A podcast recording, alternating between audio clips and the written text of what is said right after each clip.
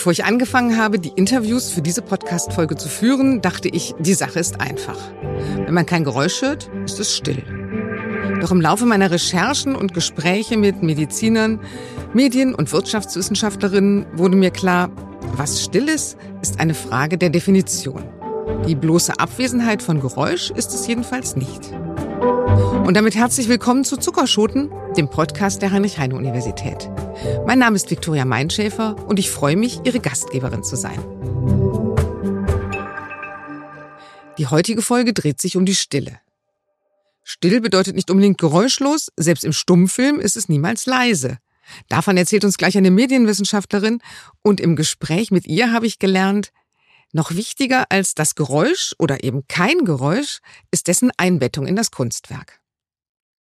Dass selbst ein Ohrenarzt Stille nicht als Abwesenheit von Geräuschen definiert, hat mich im Gespräch mit Professor Dr. Thomas Klenzner zunächst überrascht. Er ist stellvertretender Direktor der HNO-Klinik des Universitätsklinikums Düsseldorf und Leiter des klinikeigenen Hörzentrums. Ist es für Menschen, die gehörlos sind, wirklich still? Naja, das ist eine spannende Frage. Die Frage ist, wie wird Stille definiert? Also was bedeutet Stille? Stille im Sinne der Kommunikation. Wir reden ja auch im Traum. Wir reden ja, wenn wir Gedanken austauschen. Und bei Gehörlosen ist das auch so. Das heißt also, das ist einmal die Frage der Wahrnehmung in sich. Der Gehörlose selbst in der Form kann ja auch Musik wahrnehmen, beispielsweise Rhythmik, tiefe Frequenzen, die jetzt so wie sagen, boah, der Bass ist im mhm. Bauch beispielsweise. Das sind ja durchaus Wahrnehmungen, die im weitesten Sinne hören sind und die meisten Menschen haben auch noch mal ein nutzbares, wenn auch vielleicht minimales Resthörvermögen in unserem Verständnis, so dass es dort nicht ganz still ist in dem Sinne. Und dann ist ja die Frage halt, was ist für Sie still, was ist für mich still? Das ist ja eine Definition dessen halt, wie wir miteinander auch umgehen. Dann frage ich nochmal anders. Mhm. Ist es für die Leute lautlos, geräuschlos? Vielleicht jetzt nicht ganz wissenschaftlich gesehen, aber der gehörlose Mensch selbst hat ja nie die Erfahrung gemacht, was in dem Sinne laut ist. Das heißt, wenn wir sagen lautlos, haben wir eine Referenz, was extrem laut ist und der andere halt dementsprechend nicht. Also insofern würde ich da so ein bisschen versuchen auszuweichen und zu sagen, dann musste man auch so einen Menschen mal selber fragen. Aber tun Sie nicht genau das, wenn Sie Menschen so ein Implantat einpflanzen, die dann plötzlich wieder hören können? Ja, wobei halt aber dort muss man zwei Patientengruppen mit unterscheiden. Das eine wäre jetzt der Patient, der dafür am besten geeignet ist, hat gehört. Das heißt, er hat sein neurales Netzwerk, er hat seine Lebenserfahrung, er hat Sprechen gelernt, er hat Sprache gelernt, vielleicht auch gar mehrere Sprachen gelernt und das ist im Prinzip in seinem Gehirn verschaltet.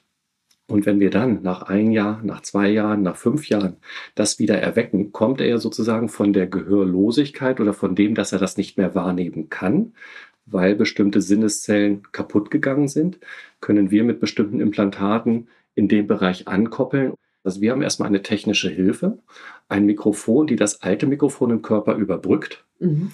und damit gegen die Stille ankämpft sozusagen. Aber dann brauchen wir das neurale Netzwerk obenrum, das halt im Prinzip oben meine ich jetzt mit dem Kopf, der das halt entspricht, dass das verarbeitet wird.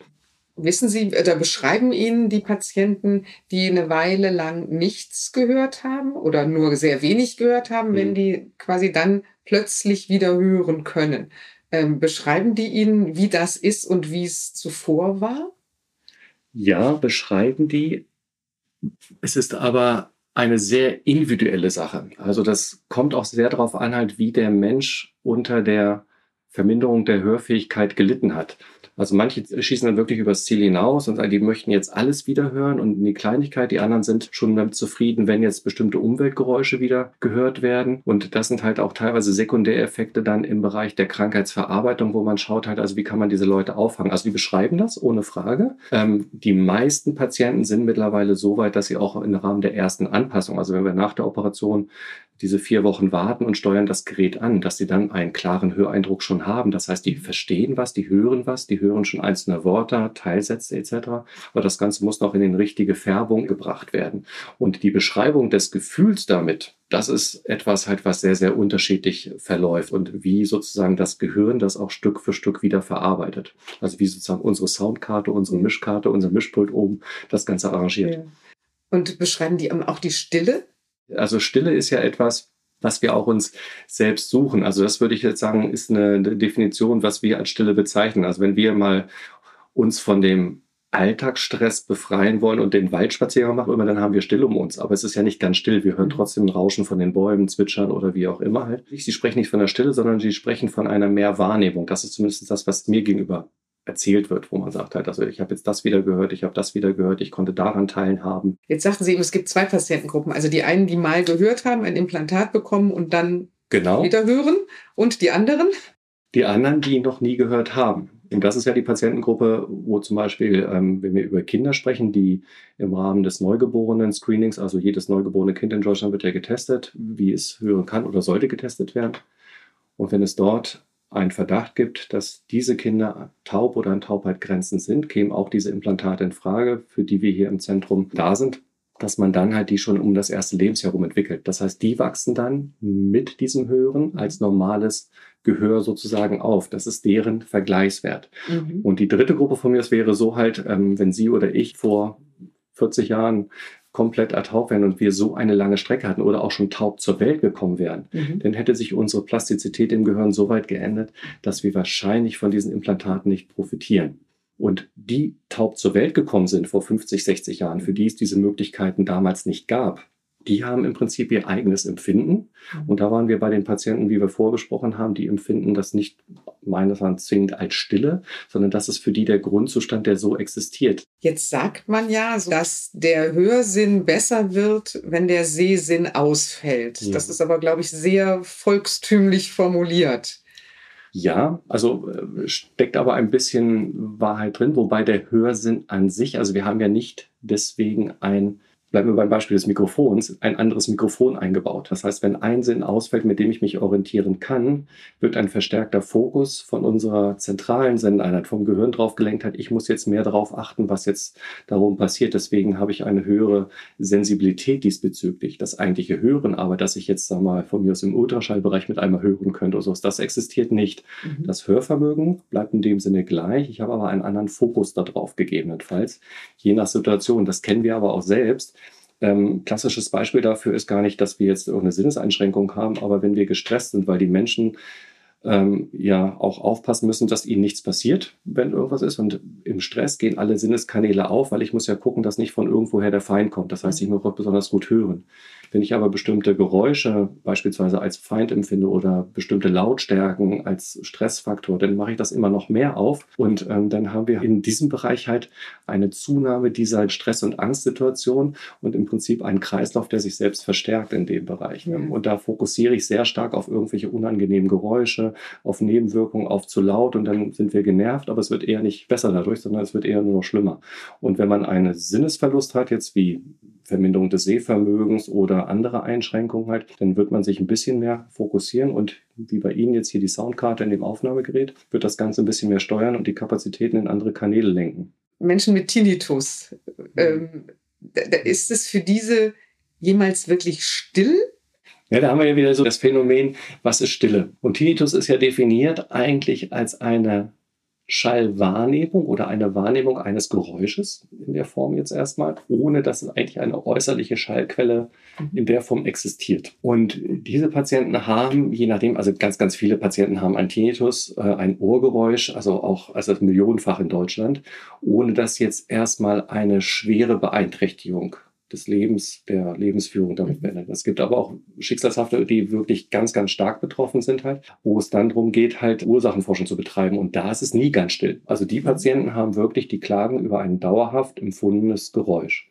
Jetzt ist die Frage halt in der Warnung, jetzt bin ich diesbezüglich jetzt kein Therapeut, der mit diesen Patienten hier im Rahmen dieser Akutklinik arbeitet, aber man versucht erstmal herauszufinden, warum das so ist und gehen wir jetzt mal davon aus, dass alle schlimmen Sachen ausgeschlossen worden sind, also sprich halt da kein Tumor auf dem Hörnerven drückt, irgendeine schwere Entzündung drin ist oder irgendeine Gefäßmissbildung, sondern das ist einfach schicksalshaft entstanden. Dann muss man probieren, halt mit diesen Wahrnehmungen auch ähm, zu arbeiten.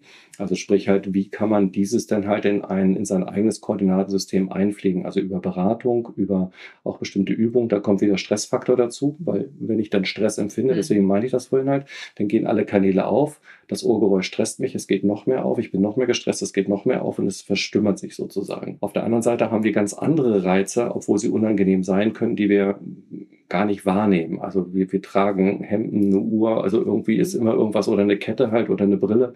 Aber das merken wir zwar, dass wir es haben, aber es mhm. ist kein unangenehmes Druckgefühl oder mhm. sowas.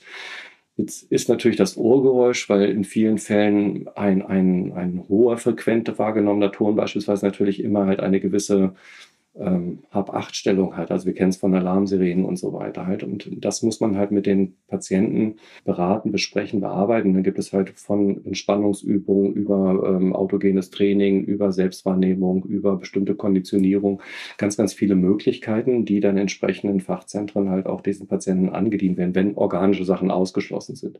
So ist dieser Zustand beliebt. Aber Sie haben ja die Stille gefragt. Ja. Und in dem Rahmen der Stille beschreiben es viele Patienten halt so halt, dass dieser Ton halt eigentlich permanent da ist, manchmal halt eine Gewichtung kriegt, wo man sagt, er steht stärker im Vordergrund oder ist stärker im Hintergrund. Und wenn Begleitgeräusche sind, die das Ganze überdecken, ist es nicht so schlimm halt. Aber in der eigentlichen Stille dann wiederum, also klassisch die Situation zu Hause beim Einschlafen oder wenn ich jetzt ganz bei mir bin halt oder so, dann ist er manchmal als störend empfunden. Professor Dr. Robin Curtis ist Inhaberin des Lehrstuhls für Medienkulturwissenschaft der Heinrich-Heine-Universität. Curtis forscht zu audiovisuellen Medien und ich wollte wissen, ob es stimmt, dass wir lange Stille im Film als eher unangenehm empfinden. Also man muss sagen, bei ästhetischen Objekten oder auch Objekte, die geschaffen werden, wie zum Beispiel Filme oder auch Hörspiele oder auch Radiosendung, ist es grundsätzlich ein Problem, wenn es Stille gibt. Das heißt, wenn man etwas gestaltet, dann ist man bemüht, bei diesen ästhetischen Objekten immer eine Tonebene beizubehalten. Das heißt, man spürt es, wenn diese Tonebene fehlt. Das heißt, selbst beim Film, also wenn man einen Film dreht, nimmt man immer in jedem einzelnen Raum etwas auf, damit man einen Raumton hat. Das heißt, selbst wenn nicht gesprochen wird, gibt es eine konstante äh, Geräuschpegel, was auch die Parameter des Raums mitvermitteln. Würde dies fehlen, wäre man sehr beunruhigt. Das heißt, man erwartet immer, dass es ein räumliches Parameter gibt, was auch angegeben wird durch die Tonebene. Und das gilt für alle Medien, die also audiovisuell sind, die gestaltet werden. Das heißt, würde man das einfach weglassen,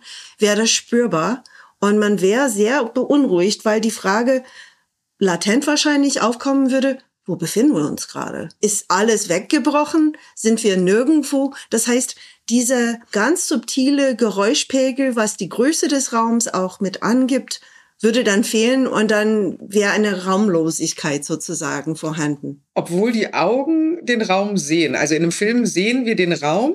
Ja. Und das Gehirn möchte gerne den Ton ergänzen. Man wäre überrascht, wenn man hören würde. Also das heißt, wenn man nochmal einen vertrauten Film anschauen würde, wo die Tonebene manipuliert wäre. Das heißt, man würde erstaunt sein, wie sehr die Tonebene stark bestimmt, was man meint zu sehen. Das heißt, es ist auch bekannt, dass bei Filmen die Foley-Künstlerinnen sehr, sehr bedeutend sind. Das heißt also, fast keine Geräusche werden natürlich produziert, sondern werden im Nachhinein in einem Studio produziert als Effekte. Und würden die wegbrechen, also würde es einem auffallen, das heißt, würde man einfach Ton normal aufnehmen. Und dies gilt umso mehr für diese Tongrundlage. Das heißt, würde dieser Raumton oder O-Ton fehlen, da würde man merken, dass etwas fehlt, was ein bisschen sowas wie eine Beruhigung bedeutet. Das heißt, man fühlt sich einfach verortet. Man liest eine ganze Menge Information ab von dieser Grundlage also Tongrundlage und alles kommt noch hinzu. Das heißt, das Sehen ist nicht alleine zuständig für die Verortung, fürs Verständnis, für die Atmosphäre umso wichtiger. Das heißt, die Atmosphäre spielt eine riesige Rolle. Und das kommt nicht erst durch die Filmmusik zustande, sondern durch die gesamte Tonebene zusammen und vor allem auch durch diese basale Raumton. Also es gibt Forschung zu den frühen Tonfilmen. Ne? Also Tonfilm wird also ab 1928 flächendeckend eingeführt, so nach und nach. Und man sagt immer, dass Zuschauende, die am Anfang von einer neuen Technik dabei sind, eine ganz andere Sensibilität haben für das Medium selbst. Man sagt dazu, dass sie medium sensitive viewers sind. Das heißt, sie spüren auf eine ganz andere Weise die spezifische Medialität der Zeit. Und die Menschen, die im Kino waren, 1929, 1930, 1931, hatten dann ein Gespür dafür, dass etwas ganz anders war. Das heißt, im Stummfilm der Stummfilm war nicht stumm. Ne? Es gab Geräusche ohne Ende, das heißt, es gab Musik von einem Mensch mit einem Klavier bis hin zu einem ganzen Orchester. Es gab Toneffekte, die im Kinoraum gemacht wurden. Es gab oftmals auch Vorträge, also oder auch erzählende Stimmen über den Film. Das heißt, es war wirklich laut im Kino. Das heißt, Teil der Darbietung. Und erst in der Tonfilmzeit gab es die Möglichkeit, dass es keine Geräusche gibt. Das heißt, es gibt einzelne Beispiele, die erst im Nachhinein so verstanden wurden als signifikant geräuschlos, weil man nicht mehr so ganz rekonstruieren konnten, warum sie als so unheimlich eingestuft wurden.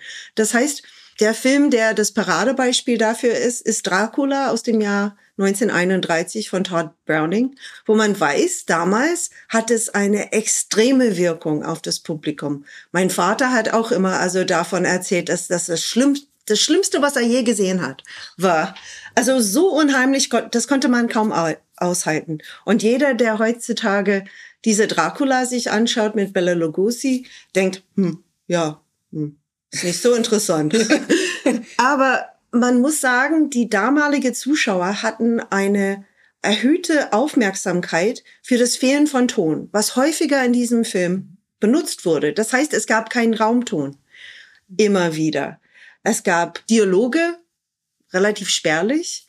Es gab kein Filmmusik. Es gab einfach längere Passagen, wo nichts zu hören war. Und dadurch, also war die Unheimlichkeit der Situation umso mehr erhöht.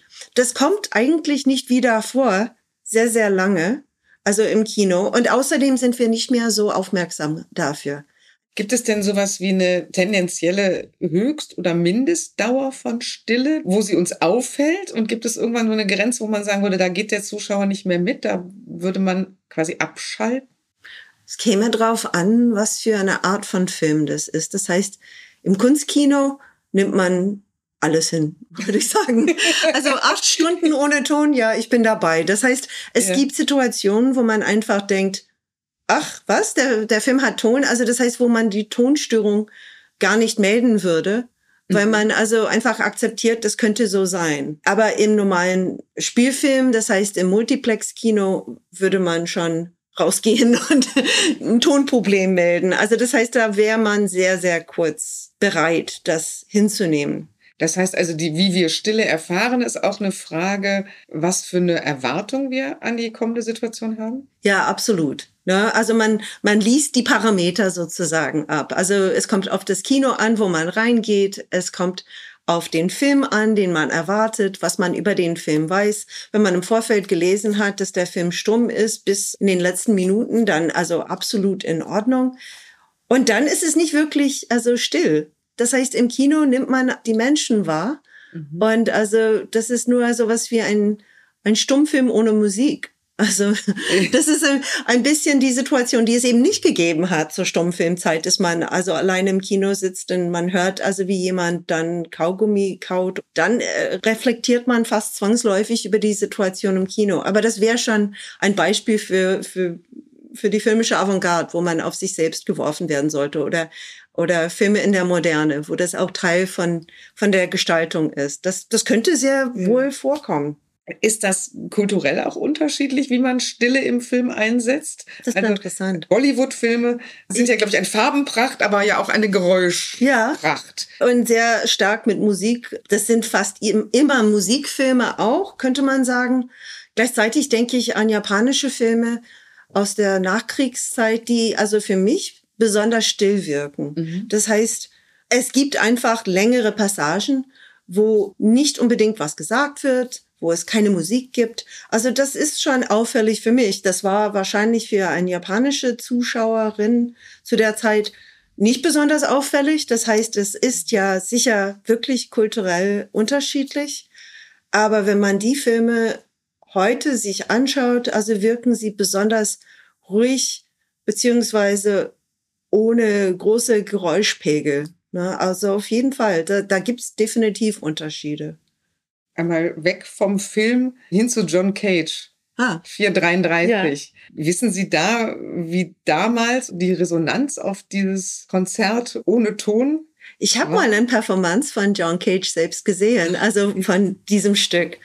Es war sehr interessant. Also das ist aber auch so eine ästhetische Rahmung von Stille natürlich, ne? Also wo man die Gelegenheit hat zu reflektieren, also eine modernistische Geste zu reflektieren über diese diese Parameter den Konzertsaal. Die Länge wird angegeben, man weiß, was man zu erwarten hat und man hörte genau, wie dieser Raum wirkte. Das heißt, das war auch eine starke Verortung des Zuhörenden. Das heißt, man hat über das Hier und Jetzt sehr stark reflektieren müssen. Damals beim ersten Mal eine Performance dieses Stücks wusste man sicher nicht, was kommt obwohl John Cage bekannt war, ist ein bisschen wie also diese Rahmung. Da gehe ich in ein Kunstkino, gehe ich in ein Multiplex. Also wenn man also schon damals zu einem Stück von John Cage gegangen ist, dann hat man bestimmte Erwartungen, die relativ grenzenlos sind. das heißt also, egal was vorkommt, weiß ich, dass es dazu gehört. Insofern denke ich mir, dass das Publikum schon beim ersten Mal wussten, wie sie damit umgehen. Das heißt, Sie wissen, aha, Modernismus, Reflexion spielt eine große Rolle.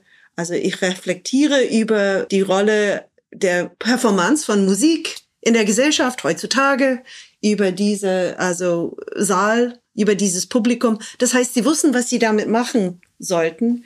Aber trotzdem war es wahrscheinlich auch, also ich kann mir nicht vorstellen, dass niemand gelacht hat. Das ist ja spannend. Ich hätte jetzt gedacht, dass die Leute sich ärgern oder fürchten. Dass das lustig ist, kann ich mir gar nicht vorstellen. Aber man versteht die Logik des Stücks, denke ich mir. Ja. Wenn man als Erste das erlebt hat, dann waren das bestimmt Leute, die sich auskennen mit der neuen Musik. Und es kommt ein bisschen darauf an, mit welcher Erwartung man dahin geht. Also man könnte sich nur ärgern, wenn man also andere Parameter hat. Sagen wir mal, man zahlt einen hohen Preis für die Karten, man weiß gar nicht, wer das ist und so weiter. Ja, Aber das okay, ist, ja. das ist kaum vorstellbar eigentlich. Okay. Ne? Also von daher, hm, ich denke, die Stille wäre in dem Fall einfach ein Teil von, von diesem Denkangebot gewesen. Und das hat man wahrscheinlich gern angenommen. Also zusammenfassend müsste man doch dann sagen, wie man mit Stille umgeht, ist immer eine Frage der Rahmung. Absolut. Stille, die ja offenbar eigentlich höchst selten nur die Abwesenheit von Geräuschen bedeutet, ist für unser Hirn absolut notwendig. Und während der Stille passiert im Kopf beileibe nicht nichts. In der Stille wird vielmehr das Default Mode Network aktiv, ein Geflecht aus mehreren Regionen, das in der Stille zur Hochform aufläuft. Professor Dr. Sven Meuth ist Direktor der Klinik für Neurologie und er hat zunächst erklärt, warum dieser Ruhezustand des Gehirns alles andere als still ist. Ja, man muss sagen, ähm, das ist ja nichts, was man schon immer wusste, sondern die alte Auffassung war ja, dass man in einem Moment der Stille, der Reflexion, Konzentration eigentlich keine Hirnaktivität hat und dass erst bei einer Aktivität überhaupt diese Hirnregionen angeschaltet werden. Und die neueren Erkenntnisse waren eben dann, und das war relativ äh, spektakulär, muss man sagen, dass es eben nie eine Stille im Kopf oder im Gehirn gibt, sondern dass eben dieses Ruhezustandsnetzwerk, würde ich mal sagen, das ist an ganz unterschiedlichen Regionen im Kopf äh, lokalisiert, dass das eben im Prinzip diese Ruheaktivität aufrechterhalten muss und dann auch entscheidet, wann bei dann der nächsten Aktivitätsphase einzelne Hirngebiete wieder aktiv werden können. Dass es also quasi kein Durcheinander gibt, sondern das ist so ein bisschen, manche, in mancher Literatur wird das so ein bisschen als der Dirigent der Hirnaktivität bezeichnet. Also er muss aktiv sein, mhm. um eben bestimmte Hirnregionen zu bremsen und dann aber auch bei einer, sagen wir mal, motorischen Aufgabe bestimmte Hirnregionen aktiv werden zu lassen. Und es gibt wohl ein schönes Beispiel, wenn man jetzt ganz entspannt, dösend in der Hängematte liegt und ganz unterbewusst ähm, gibt es plötzlich ein Insekt auf dem Arm und sie wollen das weg machen mhm. mit dem anderen Arm. Dann hätten Sie also in dieser Phase des Dösens die ganze Zeit dieses Default Mode Network aktiv, halten sich also sozusagen in so einem Ruhezustand bereit Und in dem Moment, wo das Insekt wahrgenommen wird, brauchen sie eine motorische Aktion. Und dann kann eben, können motorische Areale in diese Netzwerkaktivität eingreifen und sie können den Arm bewegen. Ja? Und eben nicht ein An und Aus, sondern quasi ein kontinuierliches An. Aber wen lasse ich rein, wen lasse ich durch, um dann eben die Aktion zu koordinieren. Das ist im Prinzip immer aktiv, wie auch der Dirigent sozusagen immer äh, dirigiert. Vielleicht sogar auch in der Phase einer Stille, um eben bestimmte Regionen sozusagen äh, zu beruhigen. Und man hat nur früher ähm, im, im Sinne der wissenschaftlichen Ansätze überlegt oder das Ganze übersehen, wenn man so will, rausgerechnet. Weil was wir normalerweise machen, wenn wir solche ähm, ja, Aufgaben stellen, um rauszufinden, welche Hirnregionen daran beteiligt sind, dann würden Sie sich ja eine Aufgabe aussuchen, würden sagen, in dem Moment macht der Proband die Aufgabe nicht. Das nehmen Sie sozusagen als Hintergrund Rauschen und dann lassen sie die Aufgabe machen. Und das voneinander abzuziehen, wissen sie, was war die Aufgabe. Mhm. Und dadurch, dass sie aber diesen Hintergrund immer abgezogen haben, haben sie eigentlich die Aktivität von diesem Ruhezustandsnetzwerk immer aus der Gleichung rausgenommen. Und mhm. die große Erkenntnis, das waren dann damals auch ähm, sehr hochrangige Veröffentlichungen, eben zu sagen, Moment mal, sollte man das wirklich abziehen oder ist das vielleicht ein Teil dieser Funktionalität, die wir eigentlich aufnehmen wollen? Und warum ist dieser Zustand so wichtig?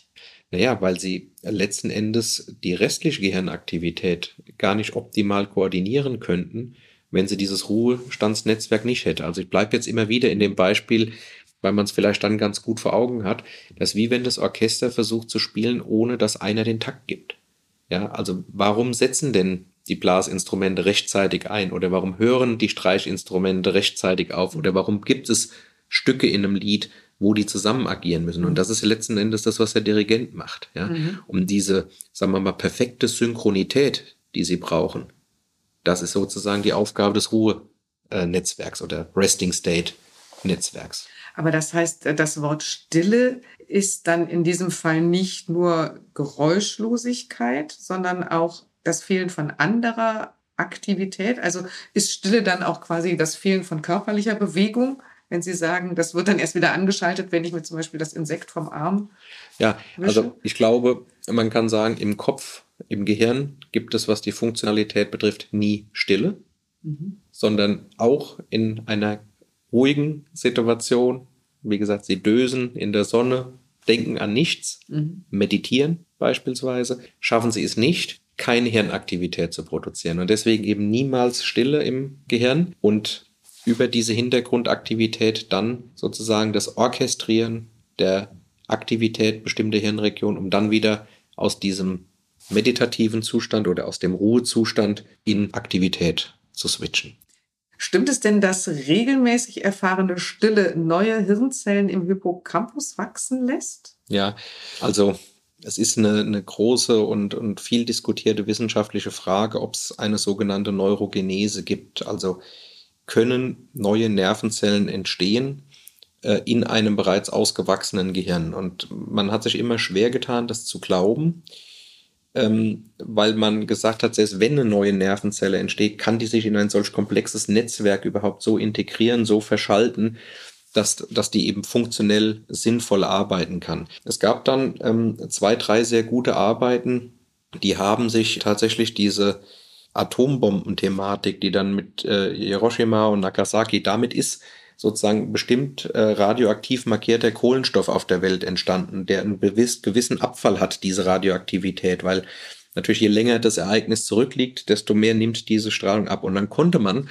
sozusagen nach Schlaganfall gucken, ob neue Neurone entstehen und anhand des eingebauten Materials, ob es eben radioaktiv ist, ja oder nein, der Kohlenstoff, konnte man im Prinzip sehen, in welchem Zeitraum ungefähr diese Neurone entstanden sind. Sind es also Neurone, die sie schon als Kind mitgebracht haben oder sind die eben in den letzten Jahren entstanden? Und da hat man gesehen, dass tatsächlich einzelne Zellen neu entstehen können. Also ja, es gibt äh, ein paar neu gebildete Neurone in bestimmten Bereichen des Gehirns, zum Beispiel eben, wenn es zu, zu einer Schädigung gekommen ist, aber das ist ähm, eine sehr überschaubare Größe und Menge an Neuronen, die da entstehen. Und was hat das mit Stille zu tun? Also warum brauchen die Stille, um zu wachsen? Naja, in völliger Stille würden die nicht so gut wachsen, sondern auch eine Nervenzelle braucht eine gewisse Stimulation, um eben zum Beispiel Zellfortläufer auszubilden, Synapsen zu formieren.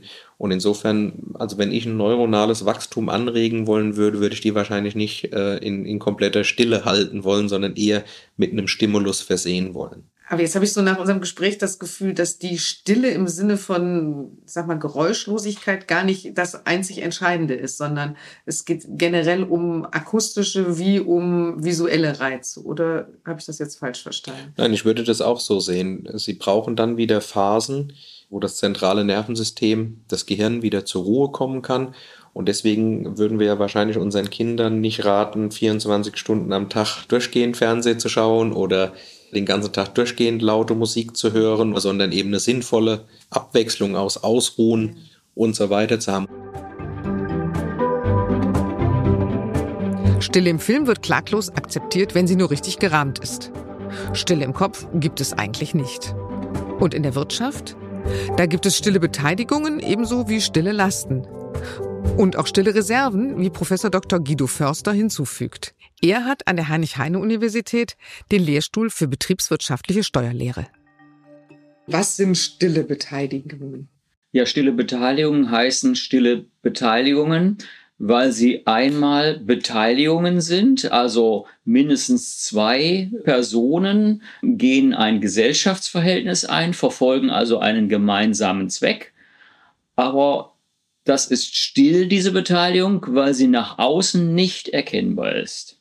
Also Dritte können von außen nicht erkennen, dass es sich um eine Gesellschaft handelt, sondern die sehen nur den Hauptbeteiligten, der nach außen auftritt. Das heißt, ich habe einen Unternehmensinhaber und stille Teilhaber, das können dann auch mehrere sein. Das sind dann, also es können auch durchaus mehrere stille Teilhaber sich am Geschäft eines Hauptinhabers beteiligen. Und die Motivation dafür ist, dass man eben gerade nicht nach außen auftreten will als jemand, der an dem Geschäft beteiligt ist. Die Motivationslage kann aber auch die sein, dass der Hauptinhaber nicht möchte, dass erkennbar ist, dass andere sich an seinem Geschäft beteiligt haben. Und man wird stiller Teilhaber durch eine Einlage. Man wird stiller Teilhaber durch eine Einlage. Und diese Einlage wird im Grunde genommen so behandelt, als hätte man dem Hauptinhaber des Geschäfts ein Darlehen gegeben. Nur hat man sich in diesem Falle dann eben beteiligt, ist am Gewinn und Verlust des Unternehmens beteiligt. Warum will man sich an einem Unternehmen beteiligen und will aber nicht, dass das jemand anders weiß? Ja, möglicherweise ist das in erster Linie getrieben durch den Hauptinhaber des Geschäftes, der nicht möchte, dass er vielleicht in einer Schieflage ist oder der vielleicht auch nicht möchte, dass andere wissen, dass er nicht ausreichend finanzielle Mittel hat, um ein Unternehmen in Gang zu setzen. Das könnte für den Hauptinhaber es interessant machen, eine stille Beteiligung an seinem Unternehmen einzuräumen, damit andere eben nicht erkennen können, dass er nicht ausreichende Mittel selber zur Verfügung hatte. Das heißt, eine stille Beteiligung entsteht direkt bei der Gründung des Unternehmens oder kann man auch schon fünf, sechs, sieben Jahre am Markt sein und sich dann noch stille also man kann auch schon mehrere Jahre am Markt sein und dann stille Beteiligungen ähm, aufnehmen am Unternehmen oder stille Beteiligungen eingehen, wenn man es jetzt aus der Sicht des Stillbeteiligten betrachten möchte. Und auch bei Stillbeteiligten kann durchaus das Interesse sein, dass sie eben nicht möchten, dass andere wissen, dass sie an einem Unternehmen beteiligt sind. Das klingt jetzt für mich so, als würde man es meistens dann machen, wenn man in einer nicht so komfortablen Lage ist. Ja, oder wenn man nicht möchte, dass andere erkennen, dass es auch noch weitere Personen mit Einfluss auf das Unternehmen gibt. Ja. Also es muss keine Schräglage sein. Es kann auch sein, dass sich stille Beteiligte an gut laufenden Unternehmen beteiligen. Ein wichtiger Aspekt der stillen Beteiligung ist auch, dass sie auf einzelne Teile des Unternehmens beschränkt werden kann. Also die Gewinnbeteiligung des Stillen auf einzelne Teile des Unternehmens beschränkt werden kann.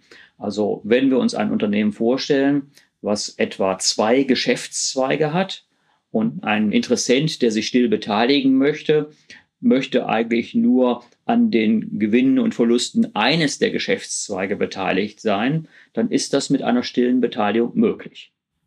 Ah, und das wäre nicht möglich, wenn man offiziell in das Geschäft einsteigt? Das wäre nicht möglich, wenn man etwa Kommanditist einer Kommanditgesellschaft wäre, die ein Unternehmen betreibt mit zwei Geschäftszweigen. Dann ist man als Kommanditist eben am Gewinn und Verlust beider Zweige beteiligt. Okay. Und warum lässt der Gesetzgeber das zu?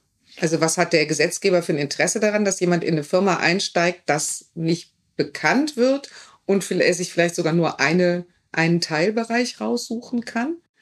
Also die Regelung über die stille Beteiligung gibt es schon sehr lange, viele hundert Jahre bereits so. Also es ist keine Erfindung des heutigen Gesetzgebers, sondern aus dem Umstand, dass es das bereits über viele Jahrhunderte gibt, kann man, glaube ich, schließen, dass es schon früh ein Interesse daran gab, dass sich Personen durchaus auch still, also nach außen nicht erkennbar, an einem Unternehmen beteiligen können.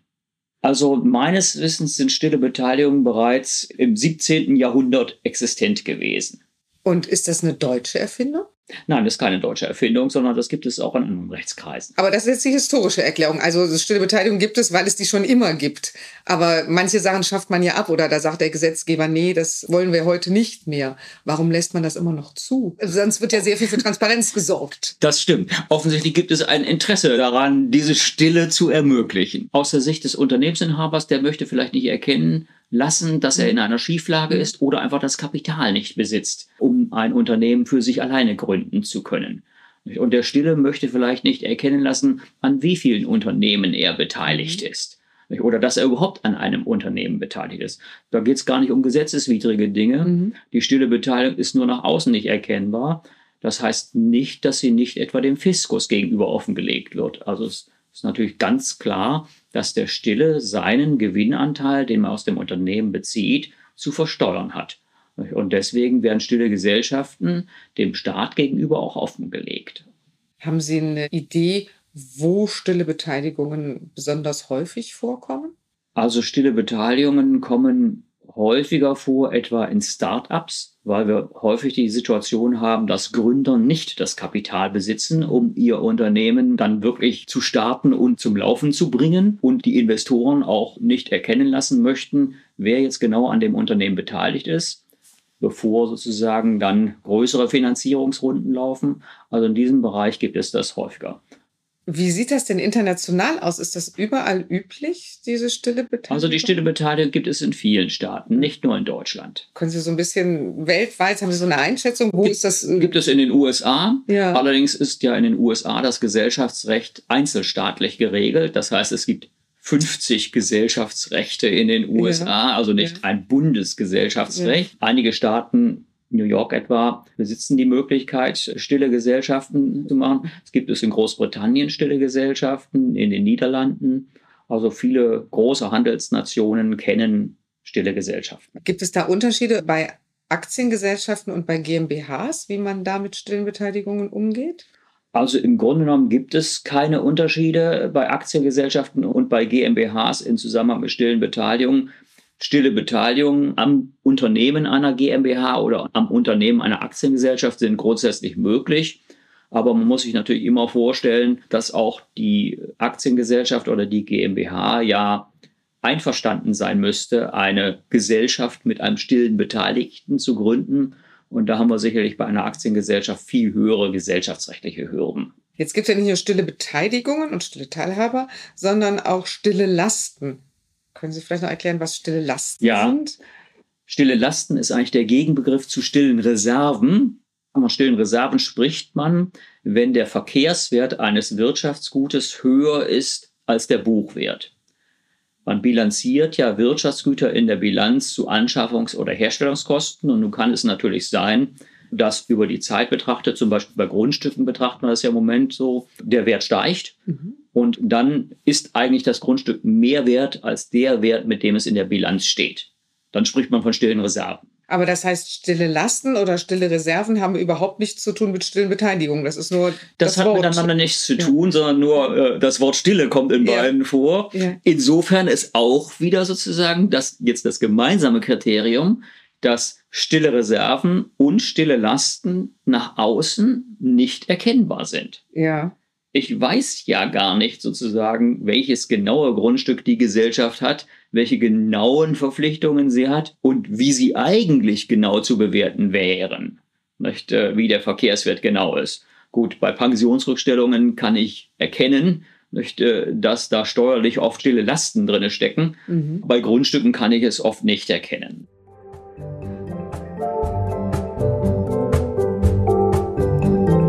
Ob Stille angenehm oder unangenehm ist, kommt auf die Rahmung an. So ähnlich ist es auch bei unserem nächsten Thema. Denn in zwei Wochen geht es um den Verzicht. Ich freue mich, wenn Sie wieder dabei sind, wenn wir mit Wirtschaftswissenschaftlern, Philosophinnen und Psychologen überlegen, worauf man alles verzichten kann. Oder sollte? Oder besser nicht sollte? Das und was Verzicht mit einem macht, erfahren Sie in zwei Wochen in den Zuckerschoten, dem Podcast der Heinrich-Heine-Universität.